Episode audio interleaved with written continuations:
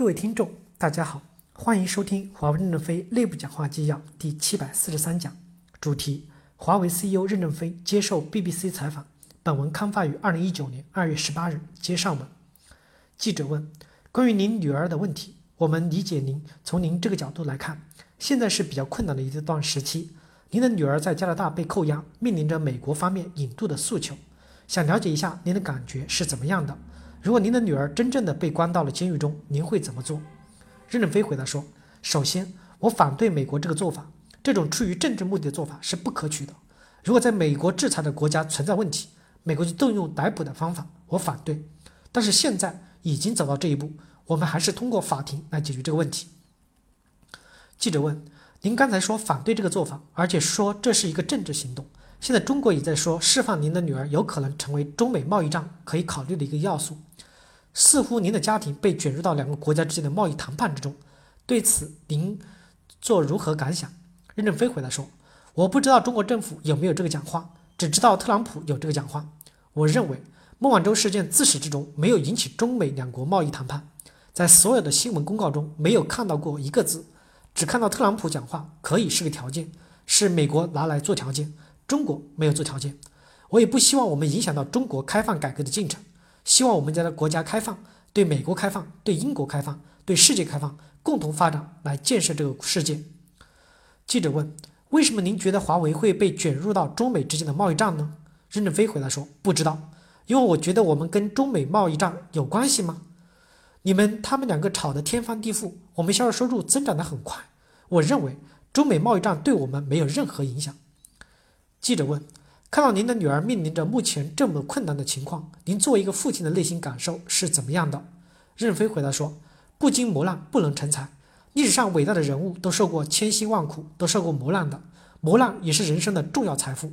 这个事情既来之则安之，已经发生了这个事情，就安安心心的去走法律道路解决这个问题吧。”记者问：“您以往有没有考虑过把您女儿作为继任者？”有没有希望有朝一日成为华为的 CEO 呢？现在不在公司，多大程度上会造成华为业务的失控？任正非回答说：第一点，他永生永世不可能做接班人，因为他没有技术背景。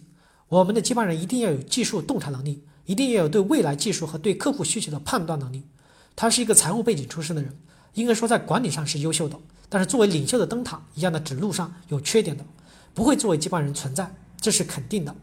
至于孟晚舟个人现在没有自由，我们公司什么业务都没有受影响，发展速度更快，走得更好。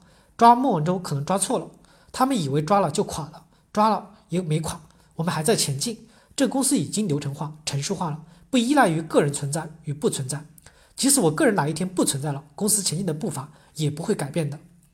记者问：现在看起来整个的世界正在走向分裂，一方面是中国的技术、中国的公司如华为受到欢迎的阵营。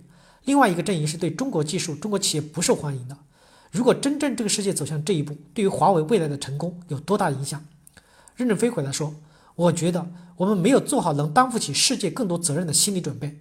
我认为这个世界其实还是美国主导的科技世界，我们还没有能力主导这个世界，还是在这个世界中作为一份子，共同去奋斗的，为人类做一些服务。我们从来没有准备占取更多的市场份额，还是保持自己前进的态势，不去阻挠别的公司的发展。”我们没有这个想法，也担负不起来。记者问：“理解您刚才这段想传递的信息，非常感谢。中国公司和中国政府的关系到底是怎样的？我们觉得中国的企业运作方式跟欧洲、美国的公司不一样，能不能谈一谈中国的公司和中国政府到底是怎么样的关系？”任正非回答说：“我不了解别人的公司，只了解我的公司。我觉得依法经营要缴纳税收，如果我们少缴一点税，估计他们就找我麻烦了。”合法守法的经营，这就是华为。我对别的公司不了解，不好评价别的公司。记者问：“您认为现在的情况下，是否已经对华为的声誉造成了损害呢？”任正非回答说：“没有。很感谢美国政府给我们做了一个很大的广告。我们这么一个小小的公司和这么一个强大的国家机器 PK，觉得无上光荣。”记者问：“您认为中国这个整套的建制，包括外界对于中国体制运营方式脑子里的认知？”使得中国的公司在全球取得成功变得更加困难了吗？任正非回答说：“现在我还是不了解别人的公司，也不了解别的公司的体制。我们经营在中国遵守中国的法律，在外国遵守外国的法律，包括联合国的决议。别的公司怎么做，我不会操这个心，他也不会给我交钱。为什么我会关心别的公司？我只关心华为，永远忠于客户的利益，不会有其他的企图。感谢大家的收听，敬请期待下一讲内容。